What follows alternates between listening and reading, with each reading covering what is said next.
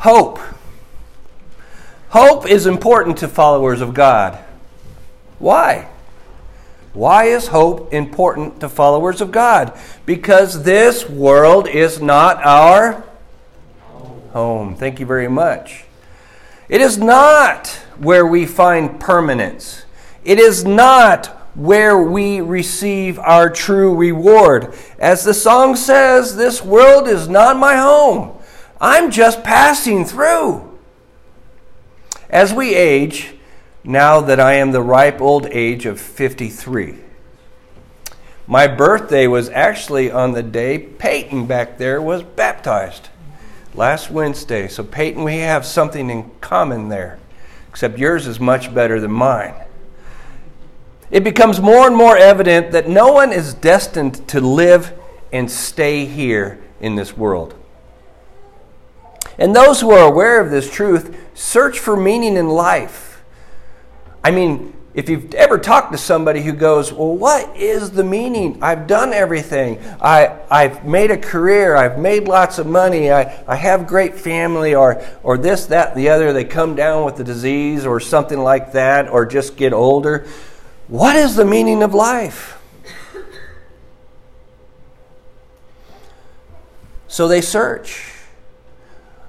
But for those of us who understand, we know that true meaning comes with knowing God and His Son Jesus Christ. Thank God that we have true hope through Jesus.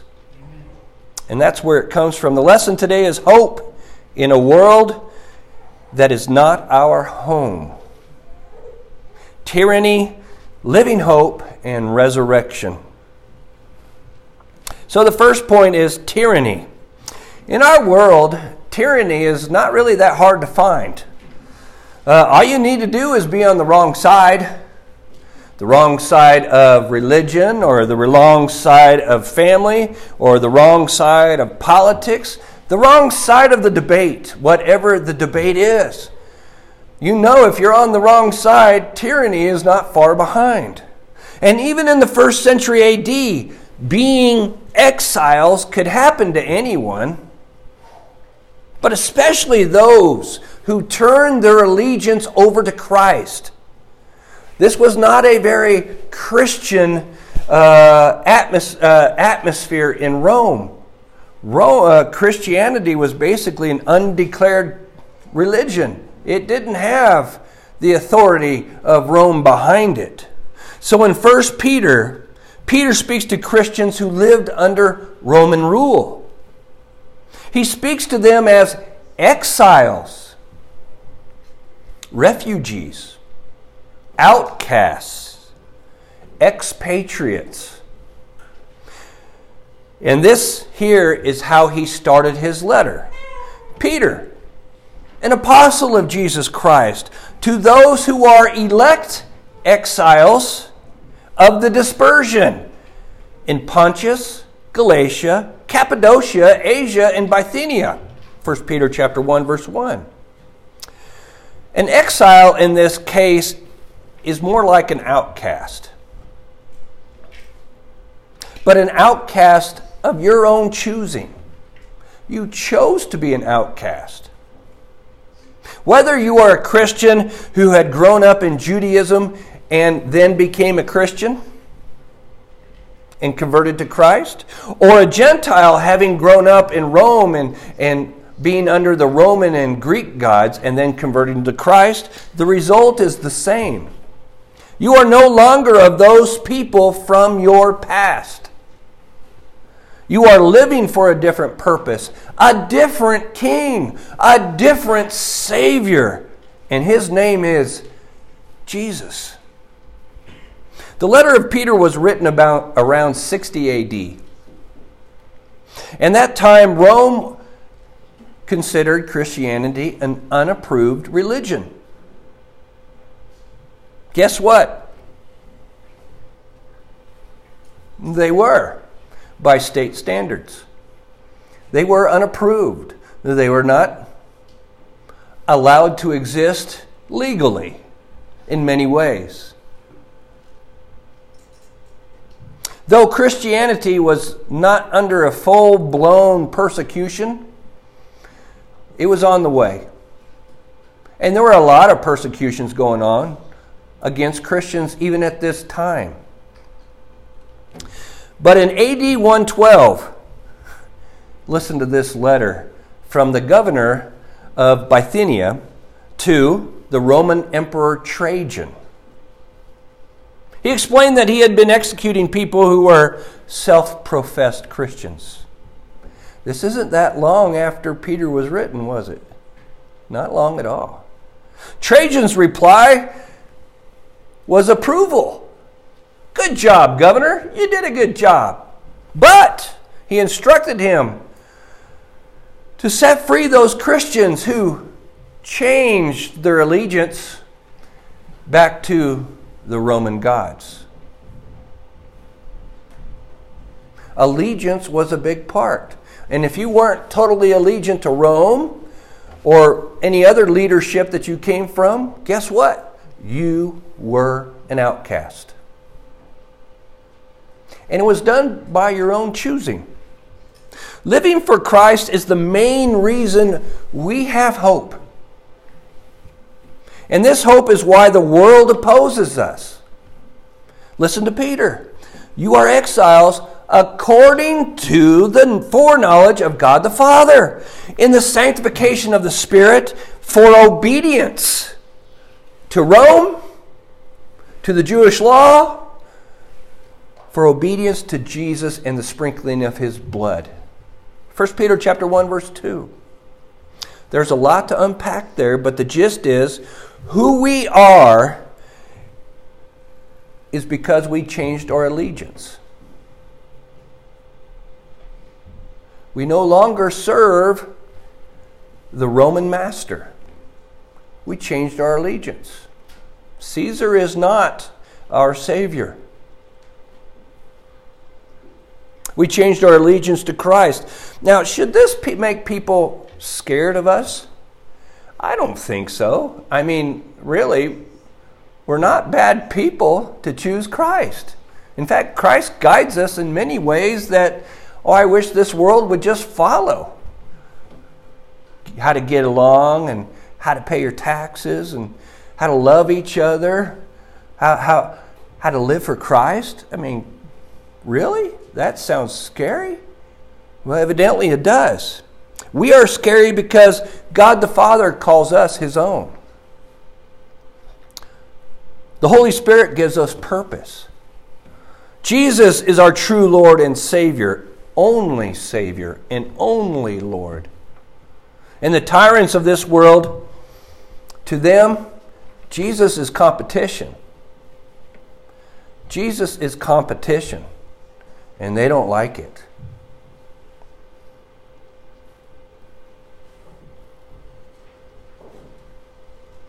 Second point, to a living hope. I would be surprised if in your life you never said, I want a do over. Anybody here ever said that? I want to do over? Yeah, we did that as kids, especially. Hey, that's not how I intended to play that hand. Cooper does that to me all the time when we play games Oh, I didn't mean that. No, I'm kidding, Cooper. I'm kidding. I have to play that up because he's beating me now. But uh, I'm the one who starts saying I want a do over when we play our games.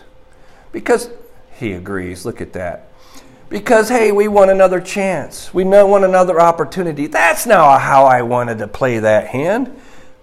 As adults, if you've ever played golf, I think they call that what? A mulligan? yeah, or something like that. I, so we all know what we mean. I wish I could do things again, but with the knowledge I have now. You ever thought that? Oh, if I can go back to high school with the knowledge I have now, or back to a young adult with the knowledge I have now, and do it all again, I would make would not make those mistakes. I would make better choices. We're looking for that grass is greener on the other side of the fence concept.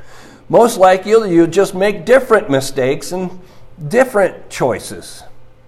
Peter says, Blessed be the God and Father of our Lord Jesus Christ. According to his great mercy, he has caused us to be born again to a living hope through the resurrection of Jesus Christ from the dead. 1 Peter chapter 1 verse 3. So we can be born again. And guess what? We're getting a do-over. Not in the sense of our physical life. We don't go back to being physically babies. We've made some sins. And now we get a do-over when we're in Christ, born again to a living hope that says those things are forgiven. Let's move on. Let's move on. So we can be born again and get a do over. And this only comes through Christ. This only comes through Christ. Not physically, but spiritually. Peyton was immersed into Christ for the forgiveness of sins last Wednesday. Guess what? He's probably still feeling some pain in his life from his physical things, but spiritually, Wow! He's got a do over. And it's permanent. As long as he stays in Christ. It's permanent, my friend. Permanent. Living before Christ caused us to be born again. For this new birth can only happen spiritually and only by the power of Jesus Christ. We are not living spiritually that is, we were not living spiritually beforehand, meaning we were dead spiritually. If we're not in Christ, we're dead. We were lost. We were not saved, but in Christ, we are now saved. We are now saved. We have knowledge of our past. Each and every one of us here does. So if you ever feel alone there, Guess what? You're not. Share, and we'll share with you and each other. We know or are learning how to live in a holy way before a holy God. Living is not just being born again through Christ, but is also this. This comes right out of 1 Peter. As obedient children do not be conformed to the passions of your former ignorance, but as he who called you is holy, you also be holy in all your conduct. Since it is written, You shall be holy, for I am holy. And that comes out of Leviticus chapter 19. Jesus said it well when he was talking to those who chose this world as their home. He let them know that God is a living God. And it is in this living God that we have living hope. And as for the resurrection of the dead, have you not read what was said to you by God? Jesus is talking to the Sadducees. I am the God of Abraham the God of Isaac and the God of Jacob. And then Jesus says, He is not a God of the dead, but of the living. Of the living. So, in God through Christ, those who have been born again have a living hope. We can count on it. It's secure. It's foundational. It is something that should carry us through any difficulties that we have in this life. Should it not? Oh, the government's after me. But don't worry, Jesus is there and he's going to take me home. Oh, the people of this other religion are after me. But don't worry, Jesus Christ died for you. What a comfort that is for those who are classified by the Apostle Peter as outcasts. You're an outcast from this world. You are exiles. This world is not our home. We're just passing through. So don't be surprised that this world's tyrants don't understand this. They have no hope without Christ. We, regardless of life situations, do.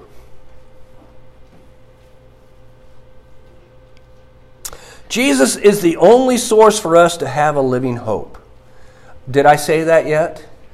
Jesus is the only source for anybody to have a living hope. And it is through his resurrection from the dead that our hope exists. Blessed be the God and Father of our Lord Jesus Christ, according to his great mercy. He has caused us to be born again to a living hope through the resurrection of Jesus from the dead. It started because God wants to save the lost. He knew mankind would sin, he knew it. And only through his plan can mankind be saved. So Jesus, who is God, was born and lived as a human being. He brought his message, and part of the message is our need for sacrifice to cover our sins. And he did it with his own life. But his role did not end with his death, did it? He was resurrected from the dead. And because of that truth, we have hope that we are spiritually going to be resurrected as well. Have you ever thought about your inheritance? You know, we might feel guilty about thinking about what inheritance we might get from a parent who passes away or a grandparent. You know, we don't want them to die. Uh, and, and, but we go, they did pretty good. I bet that's going to be passed to me. I mean, it's a human condition. But in this case, it's not bad at all to think about it. Jesus died. He's left us an inheritance through him.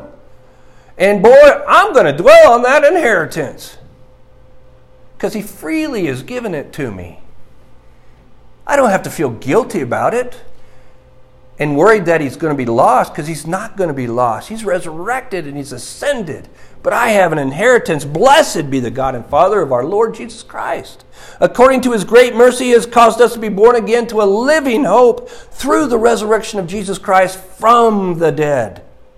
To an inheritance that is imperishable, undefiled, and unfading, kept in heaven for you. I tell you what, the greatest bank vault there is is the one that God has. No one's going to take it from us. It's there waiting. Who by God's power are being guarded through faith for salvation ready to be revealed in the last time. 1 Peter chapter 1, 3 through 5. So I look at the confines of this world temporary, aging process. You know, I was running around the bases playing softball. Troy got me in. Uh, thank you, Troy. And uh, in my mind, I can hit that ball and shoom, it goes. I'm already at home plate. You know, living in my 20s maybe. I'm already at home plate. I've already made it. But I get to first base, and then they see me try to slide into second and go, John, are you okay? What do you mean? I'm fine. I'm getting older. I'm getting older. But my mind says, hey, I want to play. This world's not my home. This world's not my home. And I don't like that realization every time I get a swift kick of it a fading hope. And I'm like, I don't want this world to be my home. I said that when my first wife passed away, and I think I'm going to say the same thing if I don't depart before Crystal eventually does. That's painful. Ouch. I think Lee said in Bible class this morning when his dad passed, his jaw or his chin was riding on the ground for a whole year or summer because he didn't have his dad to talk to and get instruction from. This world hurts. So I sing, This world is not my home. I'm just a passing through. It's temporary. And one of the big things that Peter wants us to learn, after he lets us know all these great things, he comes into the concept of trials. Because he realizes that although we have all this to look forward to, we're still living here. And we need to hold firm. We need to be strong. In this you rejoice, referring back to salvation through Jesus Christ, that now for a little while, if necessary, not, not, not absolute, you have been grieved by various trials, so that the tested genuineness of your faith, more precious than gold that perishes though it is tested by fire, may be found to result in praise and glory and honor at the revelation of Jesus Christ. 1 Peter 1 6 through 7. Jesus had trials, did he not? I mean, his poor family had to depart to Egypt right off the bat because of Herod, who killed little babies or children at that time. He was pushed, that is, Jesus, by those who didn't understand the truth. They just didn't understand the idea of God and God's ways. He was killed by those who considered this world their hope and home. But his allegiance to God the Father remained steadfast, did it not? Remained steadfast. Ah, this is temporary. Although it feels like a long time, I bet he thought that. I don't know. We have and will have trials. We are pushed by those who don't understand the truth. Do you guys gather on Sunday? Why is that important to you? What, what, what's going on with this Lord's Supper? You know, actually, in the first century, under one of the Roman Caesars, the Lord's Supper was one of the big reasons of how they declared why Christians should be uh, punished. Because they said that Christians falsely said are cannibals, taking the actual blood and body of somebody, and they called them cannibals. False, false, false. Never was. But that's what the world was utilizing as a reason to punish certain Christians during the early times.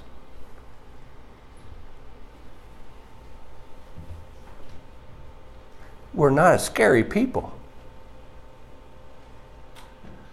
We're not a scary people. But this world, the tyranny, trials, we may be persecuted or killed by those whose hope is in this world, but let us remain faithful to the one who offers us living hope through Jesus Christ. As we conclude, I can offer many things to people who want to listen. I offer it in the form of advice, in the form of ideas, but there is no greater advice than to turn to the one who offers a living hope. I was looking at these guys and the gals that are growing up as I've been here over the years, and I'd like to say, man, did I do a good job. But you know what? They're transforming by the message of Jesus Christ. That's the only way you can really grow and have this living hope. And they are being given the opportunities to do that as we all are. Jesus is growing people. If you let them. This world is not our home, but we do have hope.